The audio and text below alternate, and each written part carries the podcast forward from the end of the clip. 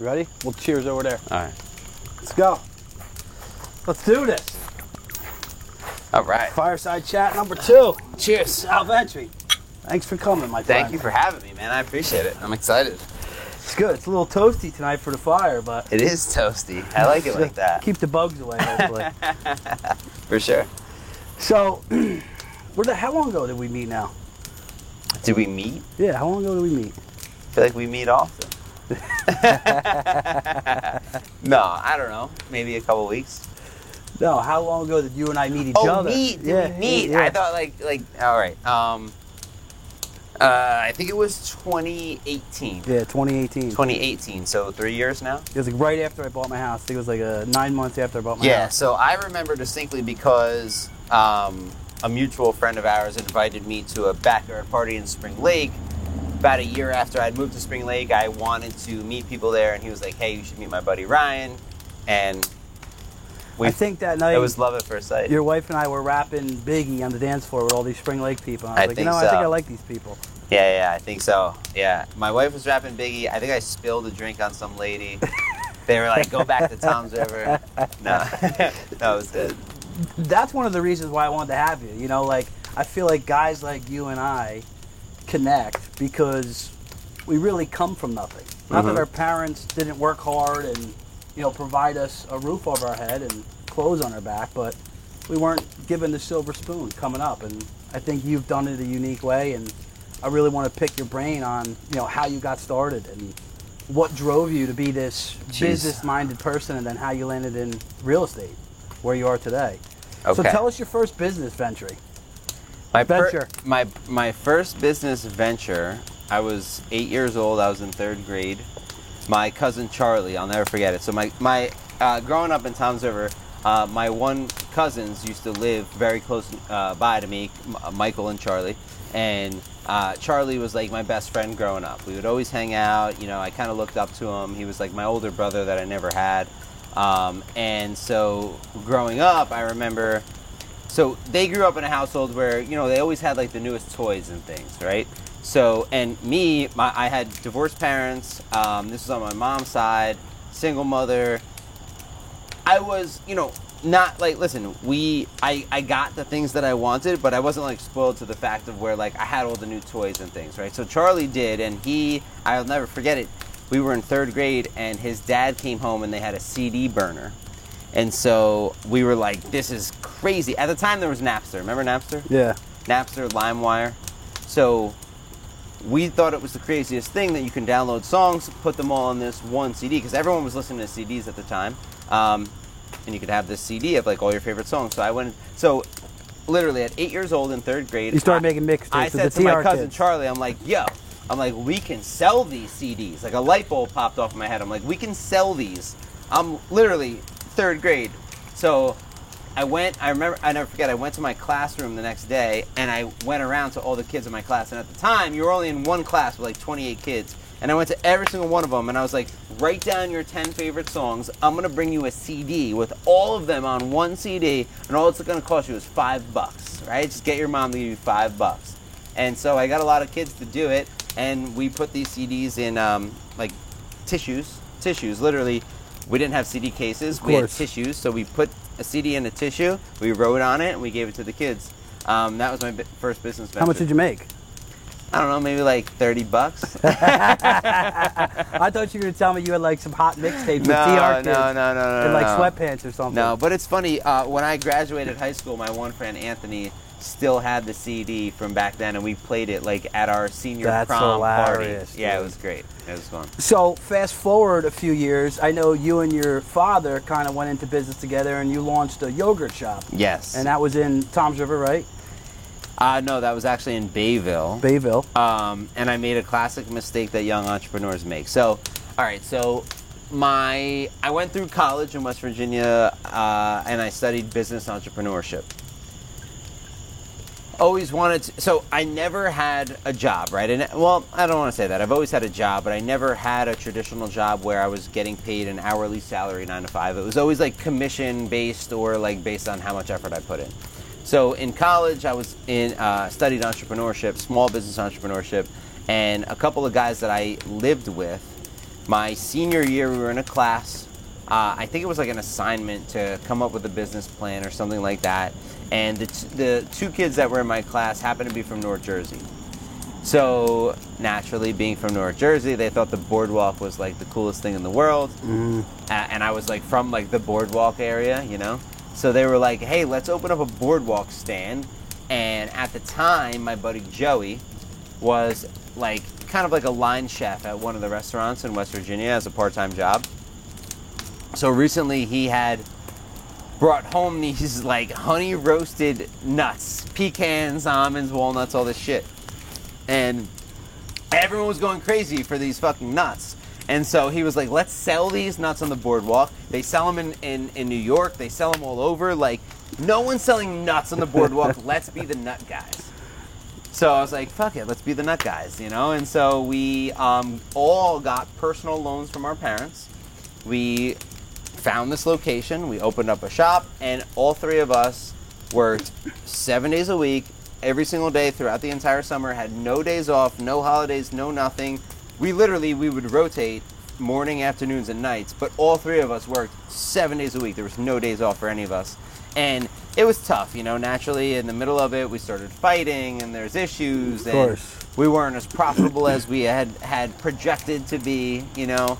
Um, and so at the end of the summer, we were like, all right, we're going to go our separate ways. This was cool. Let's sell it.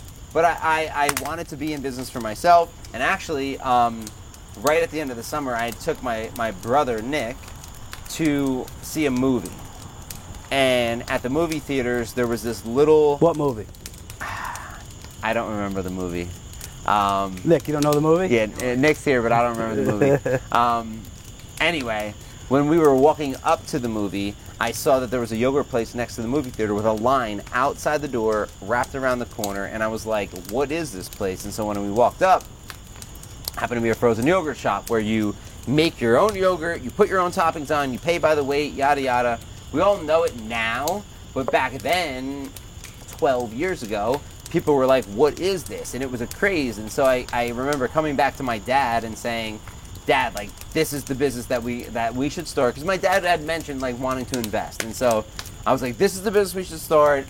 It's a craze right now. It's it's you know um, not a lot of money to get started, um, and my dad was kind of like, "Okay, you know, like it could work. You know, get me some details." So I went all in. I researched it. I figured out what it would cost to get this up and running. I set up an appointment with actually the company that made the machines that made the yogurt. We drove out to have like this seminar with the company.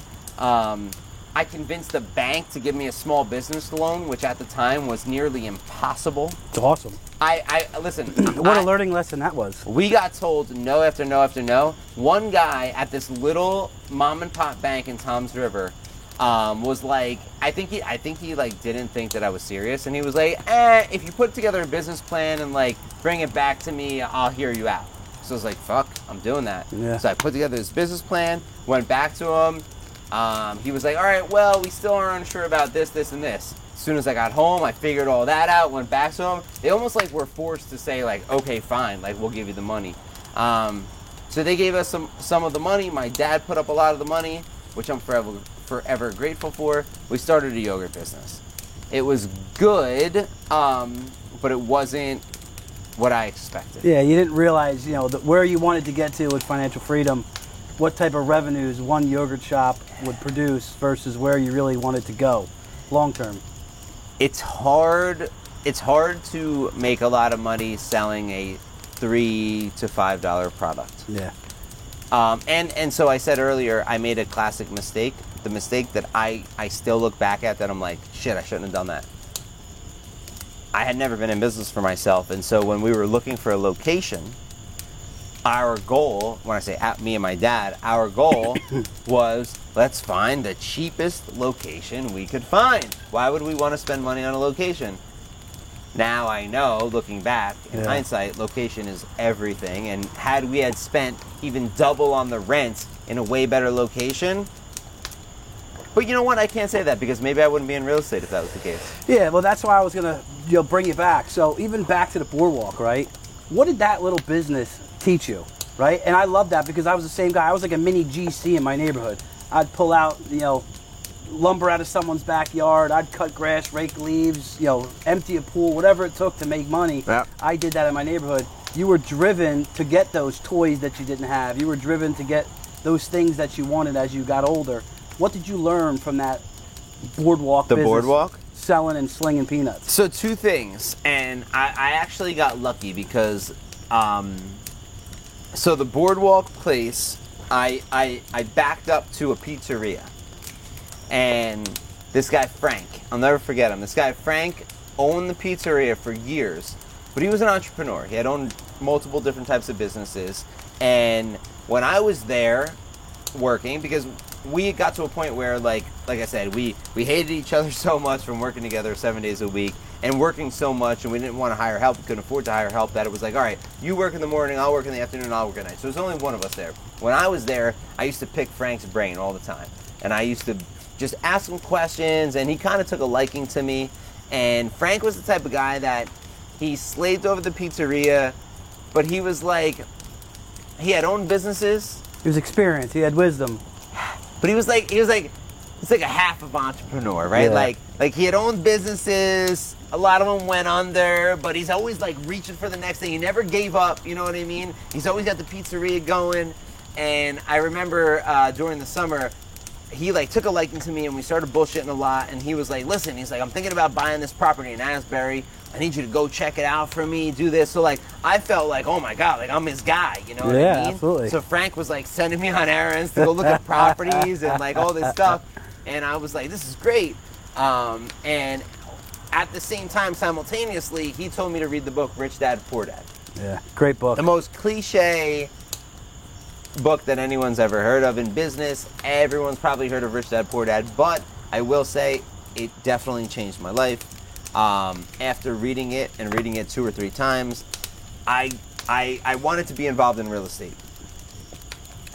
Nothing to do with being a real estate agent, but from reading the book and working with Frank a little bit, I was like, damn, I really want to be in business. I want to like, I want to be a shaker and mover like this guy. You know, I Mhm. want to have businesses. I want to.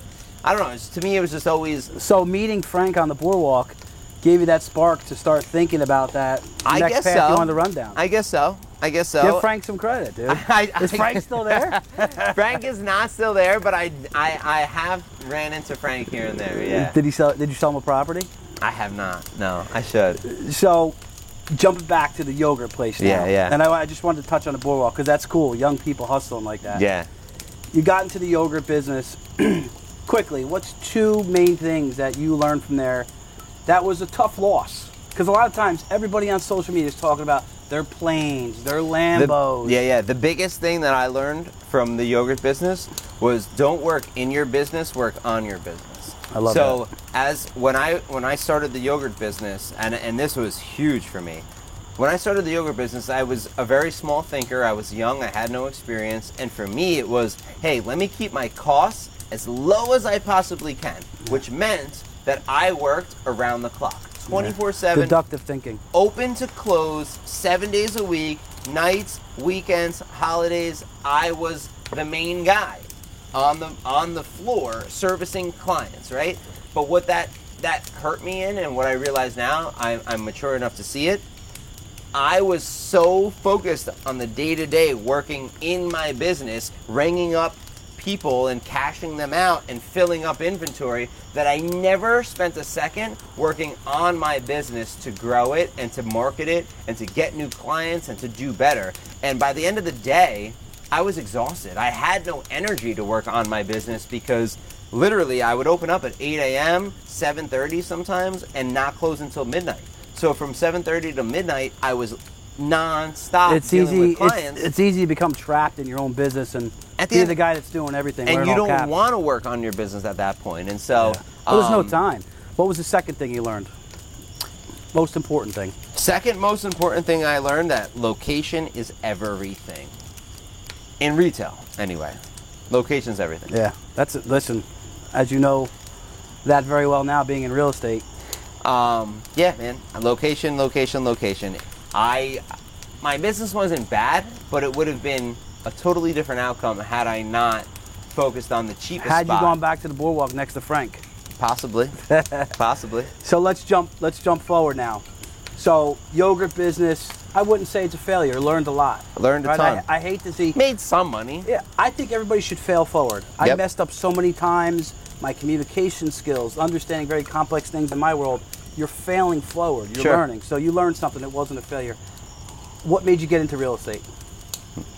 So I read Rich Dad Poor Dad, and now it's the second year that I have the yogurt place. It's the winter, and it's kind of like an ice cream place. So winters are naturally slow, slower than summer, and so um, I just finished reading Rich Dad Poor Dad. I was like, I'm gonna flip houses. That's what I want to do. I have no experience. I've never bought a house, never owned a house. I'm gonna flip houses, right? Yeah. Um, so I said to my dad, who wasn't a fan of this idea at the time, but I'm like, hey, I'm gonna take two weeks off from the yogurt place. I'm gonna pay our employees, and I'm gonna get my real estate license. He was like, the fuck do you mean you're gonna get your real estate license? Like, we just invested in this business. Yeah. How bad did your dad want to beat you up at that Oh time? Oh yeah, yeah. He hated me at the time, and I was like, "Don't worry, I'm gonna get my real estate license. I'm gonna do this on the side." And and yeah, he wanted to. Pull And, and time out. out. I got to interrupt you. Don't don't lose your train of thought. But that's one thing that I observe about you, right? You're you're constantly on the gas pedal. Yeah, yeah. Right. It's it's. I'm going to go flip houses, right? It doesn't matter that you have no experience whatsoever. It doesn't matter that you haven't swung a hammer ever. You were just going to go flip houses. Yeah, yeah. And So- you were you were driven to go do it. For sure. So my favorite quote is that entrepreneurs jump off of the mountain cliff and figure out how to build a parachute on the way down. So that's me, right? So like I say yes to everything. I take on every single opportunity that I can and I figure it out afterwards. But anyway, um, So you go into the business. I cut you off, so I'll bring Yeah, you back. You go into the business. Your dad's pissed at you. Dad's pissed, right? Dad's so I'm like, Dad, I'm gonna I'm gonna take two weeks off to get my real estate license. Said, the fuck do you mean? We just invested in this business. You can't take two weeks off. Real, what are you talking about? Real estate? Like this? We're all in. Like now I'm gonna do this. So I did it, um, and luckily, you can call it luck, whatever. I don't even know, but a week after I got my real estate license, or the week I got my real estate license, I happened to be, it was the end of the summer. So I got licensed like the first week of September. So it was around this time, 10 years ago, um, end of August. I happened to be at a family barbecue, and my uncle Bernard, who now is an agent that works for me, it's crazy how things go, roll for full circle and he's doing well. and he's doing very well. But my, my uncle Bernard had a family barbecue, and one of his high school friends from Hasbrouck Heights, Ed McGee, was at the barbecue, and we were talking, and I said, "Hey, yeah, I'm getting my real, I'm taking my test this week." And he was like, "Oh, really? I want to buy a shore house. Maybe you can help me out." Ha ha ha. Well, the following week, I was like, "Hey, Ed, you want to go see houses?" Yeah, what's Right? up? You want to go see houses? I got my license, right? So I show this guy Ed houses in Ortley Beach. After only two times showing him houses, he makes an offer on a house. We get our, our offer accepted. At the time, it was like six hundred thousand dollars, which, I mean, in real, it's like that was like a twelve thousand dollar check. I was like, oh my god, Yeah, I'm loaded. This is, this is Yeah. sick, you know. Uh, What type of car? You, what type you, of car did you buy the next week? Mind Come on, you, you know, you know you bought three dollar yogurts at the time. What did you right? buy? What did you buy the next week? I know you got I already car. had the Mercedes because that was crazy. But um, so I start showing Ed houses. He gets an offer accepted. I'm like, oh my god, this is amazing. Fast forward like one month. Um, we're supposed to close on a Friday. Meanwhile, I'm still working the yogurt place. We're supposed to close on a Friday, and we get a, uh, an email from the bank that's like, hey, we can't close until Monday. So at the time, it's my first deal ever. So I reach out to my broker. I'm like, dude, what's going on? He's like, don't worry. He's like, this is totally fine. It's like three days. We'll close on Monday. At the time, I had spent the money. It's gone, long gone, right? Of course. So I'm like, all right, three days. Monday, we're closing. That weekend, Hurricane Sandy hit, and the house was in Ortley Beach, one block from the beach. The house literally got washed away, completely gone. Um, I started from zero, but fast forward a couple weeks later, a couple months later, I sold my first house, and that's what really got me addicted was the check. I'm I'm money motivated, and it's not about like greed, but I see the freedom that it gives me and my family. So I'm super money motivated. So when I got that check, I was like, whoa, I need to do more of this. Yeah, I need to do two more of these, three more of these Yeah. a month. And within six months, I've sold the yogurt place. That's huge. So you go, you get your first sale. Hurricane Sandy set you back. I'm in a commission-based sales. I have some renewals now, but when you go and spend that money mm-hmm. before you make it, that's a real hard lesson when it comes to business, isn't it? Yeah, man. Um, it's funny. So I have another story for that. So I, the first company that hired me was Crossroads Realty in Toms River, and I'll never forget this guy that the house got washed away. I never ended up collecting that commission check because the house was gone, right? So I, but we got the offer accepted like a week after I got licensed. So I remember going into the office and saying to the agents in the office at the time. Now, real estate was a different industry. Everyone was much, much older than me. At the time, I was 23. Everyone was at least 50 plus. So I run into the office and I'm like, guys, I sold my first house. Sold my first house. And I'll never forget this one guy who's like a veteran in the office, did very well, probably been there for 40 years. He looked at me as like, you sold your first house. And I'm like, yeah, I sold my first house. He's like, bullshit. He's like, what do you mean? I'm like, well, we made an offer yesterday. We got it accepted. He started cracking up in my face. He's like, you didn't sell shit. Yeah, it ain't done yet. He's like, you didn't sell shit. Wait He's till like, that check hits your bank account. he's like, don't count your money until it's closed. You didn't sell shit. So I walked away. I'm like, this guy's a dick, right? Um, but He was teaching a lesson. I didn't sell shit because I never got paid on that. Dude, that's crazy. Yeah. Sandy came and wiped your money right away. Yeah, man. You and a lot of other people. Yeah. So fast forward, you're working at what was the broker at the time? Crossroads. Crossroads. Was there somebody there that was mentoring you? Were you just Mike kinda- Little. Mike Little took me under his wing. He was the broker at the time. Um, He's still in the biz. He's still in the biz now. He owns a lot of Keller Williams offices. All right. Uh, I I still look up to Mike. I think he's a phenomenal, bro, just entrepreneur, businessman, um, broker, owner, whatever. But uh, he's yeah, he took me under his wing. He taught me a lot about the business. He really got me going and got me excited about the business. Um, and then I met Chris Walsh, and that was it. Off to the races. So fast forward now, you go into Remax, you meet this gentleman Chris Walsh, and he takes you under his wing. You actually moved in with him for, a Yeah, period yeah, of yeah. time, right? So I was introduced to Chris as so I was working for Crossroads with Mike Little, my my original mentor, original company. And like six months into it, I happened to go to a networking event where I was introduced to this gentleman, Joe Oz, who come back full circle. Joe Oz is now an instrumental part of my business. But anyway, Joe Oz at the time was a newer agent, and he was like, "Hey man, you got to meet my buddy. He is the Ari Gold of real estate." Ari Gold, there we And go. at the time, Entourage was ever, huge. show Entourage ever. was huge. I was a young, influential kid. I was like, the Ari Gold of real estate. I gotta meet this I feel guy. like you still have the TR entourage that yeah, hang around yeah. you. So I was like, I gotta meet this guy. So he set up a lunch with Chris Walsh. I met Chris. I was like, whoa, I gotta learn from this dude, you know? Uh, and I'll never forget it at the time. And what did you see in Chris? Well, it's funny. I, at the time, you mentioned the whole Mercedes thing, right? So, like, I had already stretched myself and bought this Mercedes, and I, I'll never forget when I first met Chris. One of the first things he said to me, he looked, he goes, "That your Mercedes out there?" And I was like, "Yeah." He's like, "Hmm, all right. So you want to get into real estate?" I'm like, "Yeah." He's like, he's like, "I got you. Yeah, he Like, liked that you were going like- after it. I'm in. Whatever you say, man. Right?"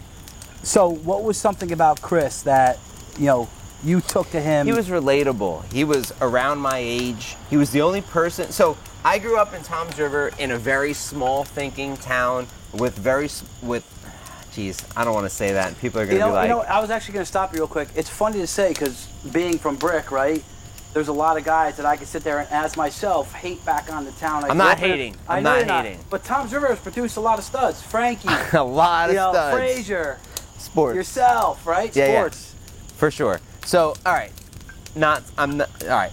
I just grew up in an environment where I wasn't surrounded by many people that made a million dollars a year. I wasn't surrounded by people that were buying like crazy flat exotic cars and all this shit. Like it just was very new to me. Like Um, G wagons. yeah, like G wagons.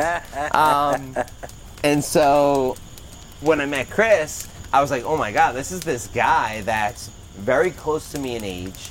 Like I can relate to him. He wants to hang out with me. He's making a million dollars a year. Like He's hustling. I can be this, right? Like, and I was always the person, like, hundred percent, like, not just saying it, but I was always the person. I've always felt like no, you're not smarter than me. You're not like maybe I'm not. Maybe you like figured out a different opportunity, or you. But like, you're not smarter. You're not this. You're not more talented. Maybe they were just in the right I- place, right time. Right. And so when I saw Chris, I was like, here's a guy that you're not smarter than me. You're not more you don't have more connections than me. You're not more educated. You're not this, but but you figured it out. So so I want to learn from you. And I was just very like very attracted to that. And he was with Remax.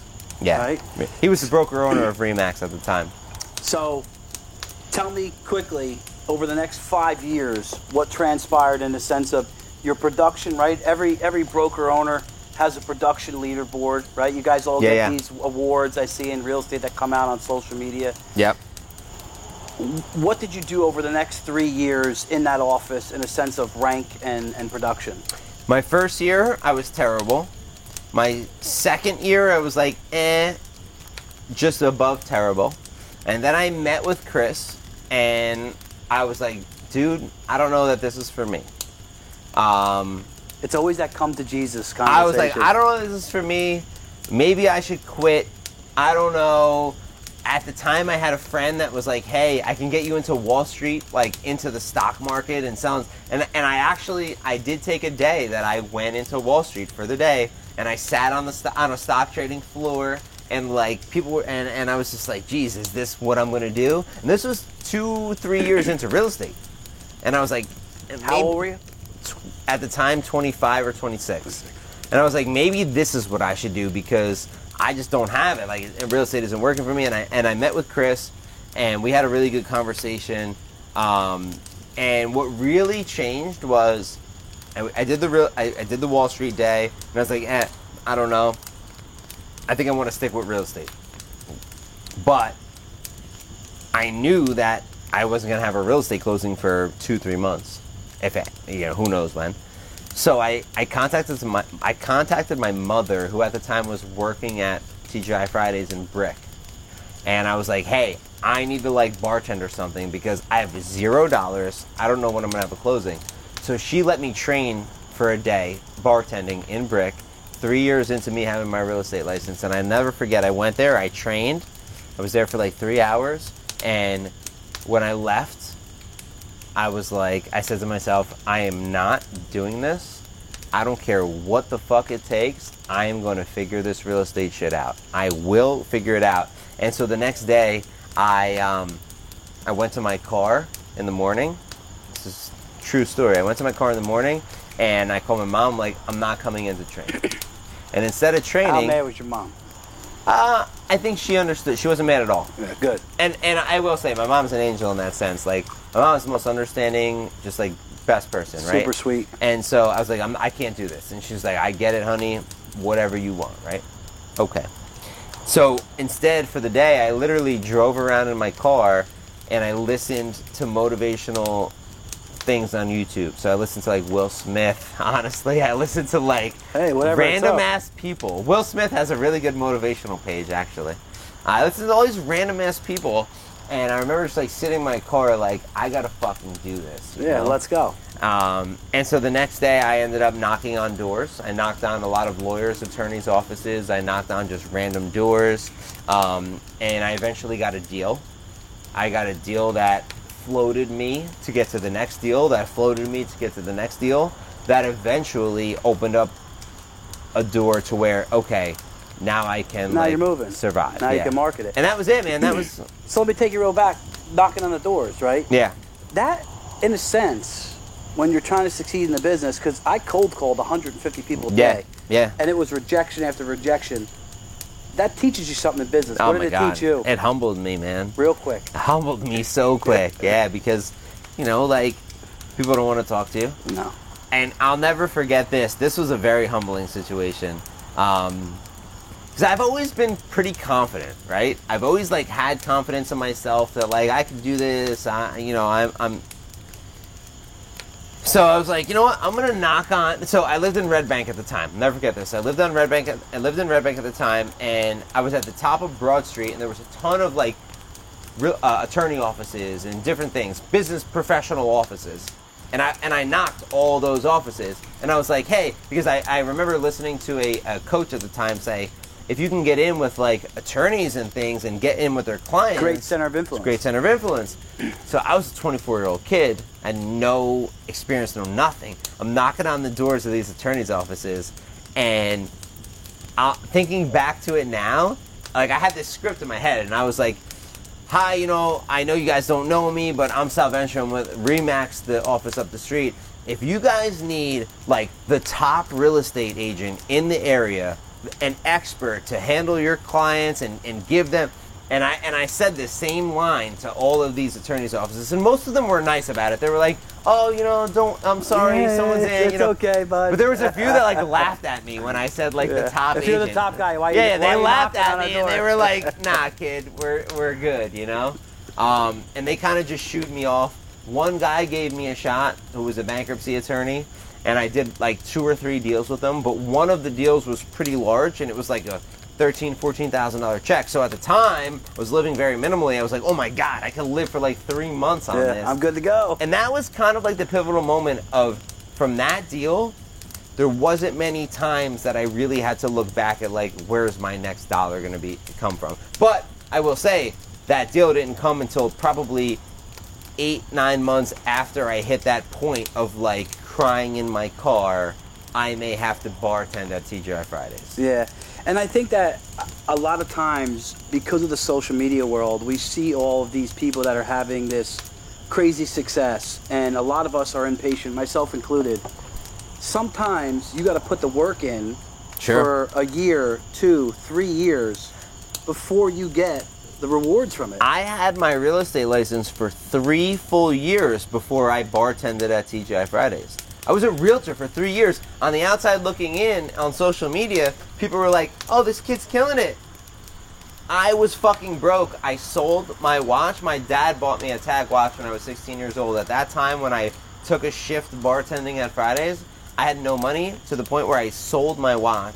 And it wasn't until last year that I bought that watch back just because I was like, you know what? Fuck you.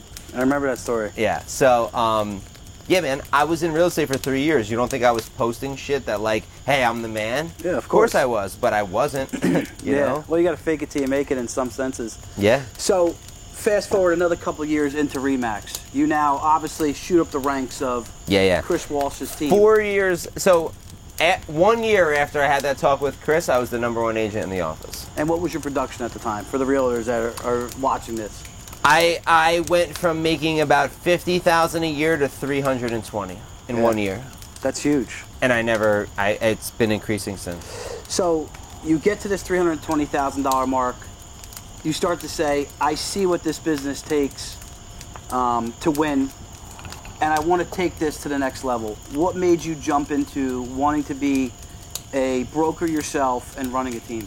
So for me, I've always, always, always loved teaching people and coaching people. Even when I was in grade school, literally, um, like I and you know, it's it's really kind of like weird, but I've almost, and I'm gonna say this, and you're gonna be like, ah, you're you're just strange, but I've almost known what I was gonna do since I was a very little kid. When I was in elementary It's school, when I was in elementary school, I remember taking to like certain math problems and things. I was like, so I'm still this way to this day. If we start, if you start to explain something to me, within seconds, typically, I know what you're getting at, and and it's it comes across rude to a lot of people. My wife thinks it's very rude, but I'll just be like, all right, just stop. I already know what you're saying. Stop. I get it. Boom, boom. Yeah, your mind And- moves fast. uh, I get it.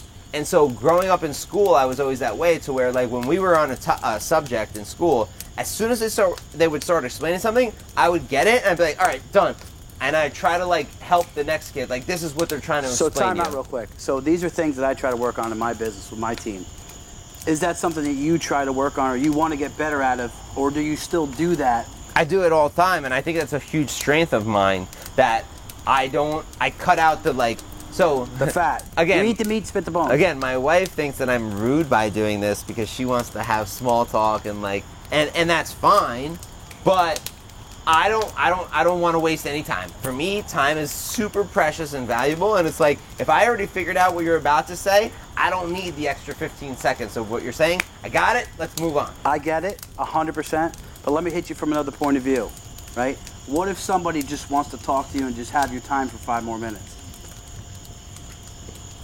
I have no problem with that. But if you're trying to explain something to me and I got it, I got it. I don't need any more. Good, I right? got it. I got it. I totally um, get it. So, so growing up, I was always that way. When a teacher or someone would explain a topic, I'd be like, oh, boom, got it. And then they would want to teach a whole class on it. And I'd be like, I don't want to hear about this. I already got it. Yeah. Right? And so I would try to teach other people. And I remember distinctively in middle school, one of my math classes, a teacher trying to teach something to a, ch- a, student that was next to me. And I said, do you mind if I if I say something real quick? And I and I explained it a different way, and they were like, "Oh, this is exactly." And that's when I was like, you know what? I could teach people. I I, I, I just know how to fucking explain things. Yeah, sometimes you could take complex things and make it very simple, and it's So much for more easy me, to understand. growing a team in real estate came very very natural because I wanted to teach people. All right, so fast forward to the team. Yeah, Who'd you start with? Who was your first guy? Mike Karch. Mike Karch. Mike Karch. You grew up with Mike Karch. Grew up with him. He was one of my best friends growing up. Still a good Um, friend. Still one of my still yeah one of my best friends. Um, when I got into real estate, I was obviously a single agent. Fast forward five six years, I was doing really well. Mike at the time at the time was living in Florida, and growing up. So one of the things that I'm like fortunate about is growing up. We had like this core like 10, 8 to ten group of kids. Yeah, you're TR guys, all the sweatpants on. Yeah, yeah, all the sweatpants, yeah. And we still hang out together. So, And you still got the sweatpants on. yeah. So, so, so Mike started dating a girl that we used to hang out with in high school. He was in Florida, she was in New Jersey. He was going to move back to New Jersey. At the time, my business had gotten real busy, and uh, he needed a job. So I was like, hey, man, I need someone to help me with my business. At the time, I was just hiring an assistant. Um, but Mike really caught on to the business very well, and now he's one of my top agents. So that was what year in the business for you? 2017? I think it was 17. How many years in was that? For, uh, I was six or I was six years into the business. Six years into business. Yeah. business. So that's pretty cool. You go from, Mom, I need a job, to, I'm never going to do this. I'm not going to bartend. I'm not going to dig a ditch. And I used to think the same way. Like, failure is not an option. To now you're going to grow a team. You bring on your first assistant. Fast forward that three more years.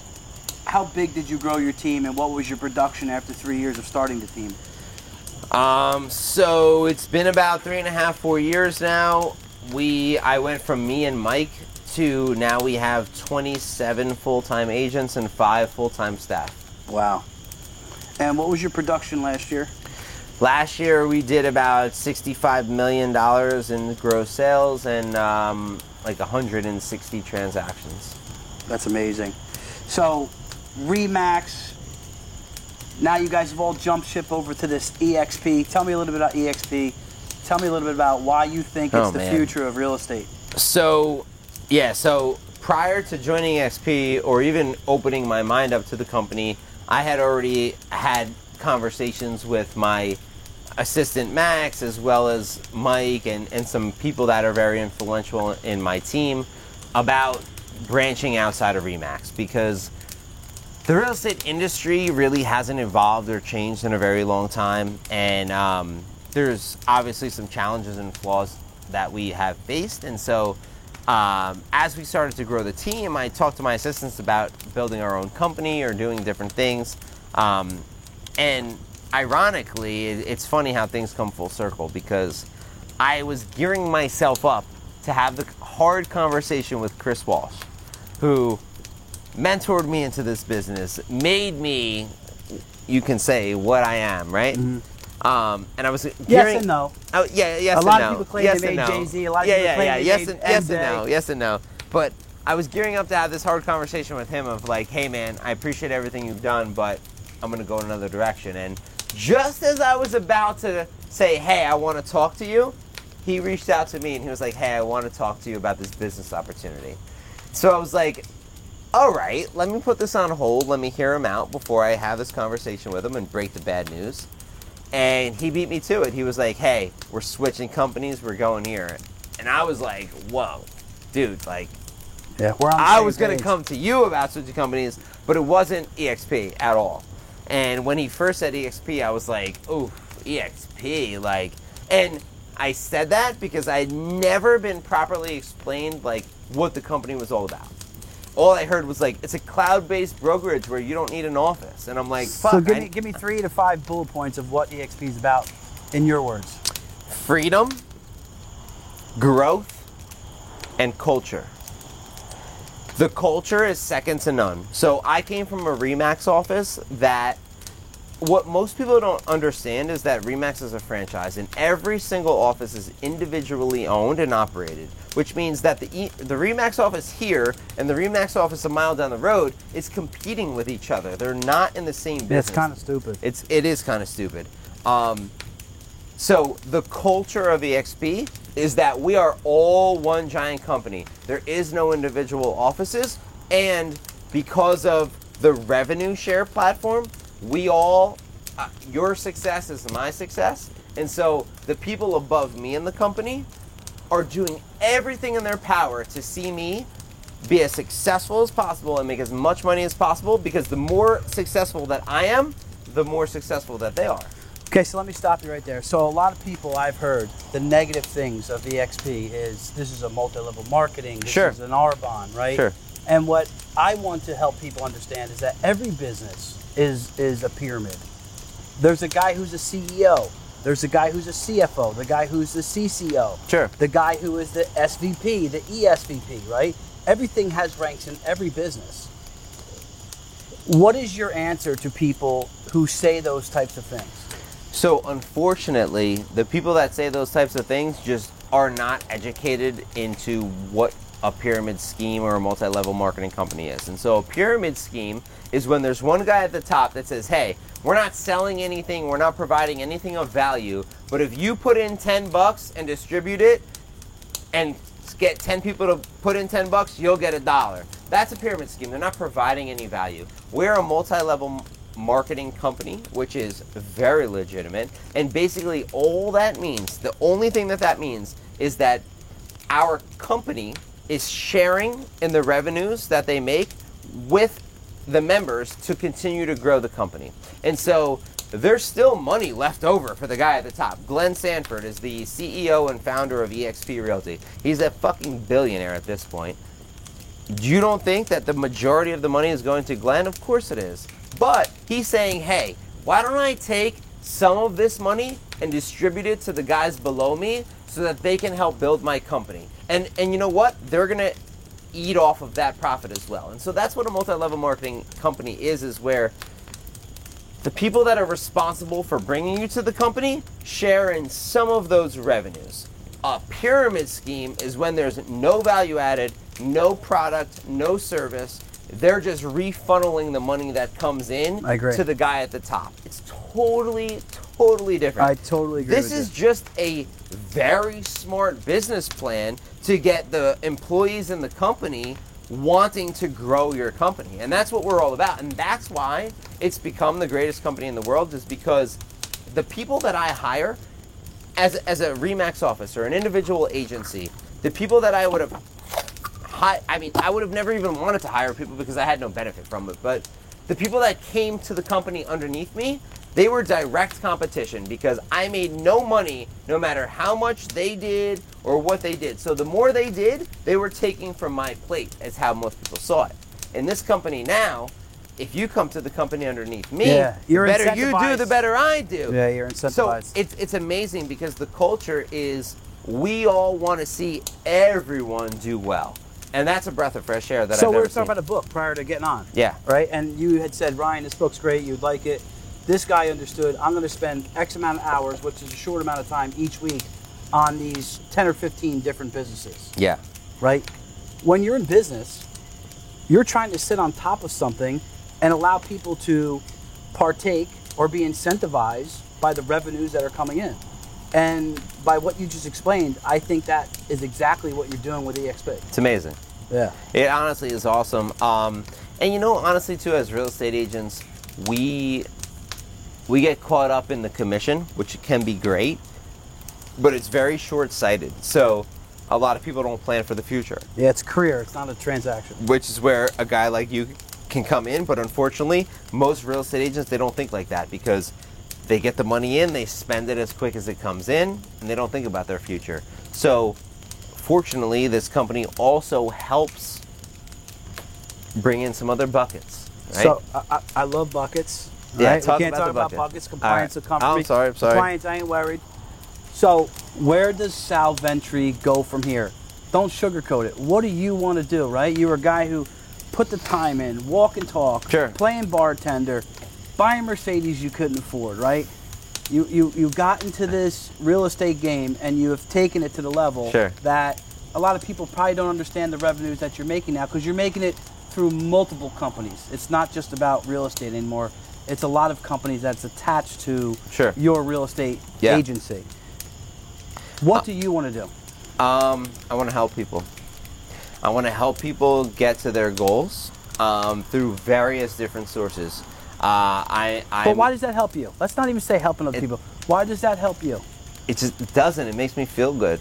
But about besides feeling good, what do you? What does Sal really want out of his life? You want to be able to make X amount of dollars and do what with your family? So for me, everything has come down to. So I had a son a year and a half ago, and what I've learned from that is that the most important thing to me is freedom.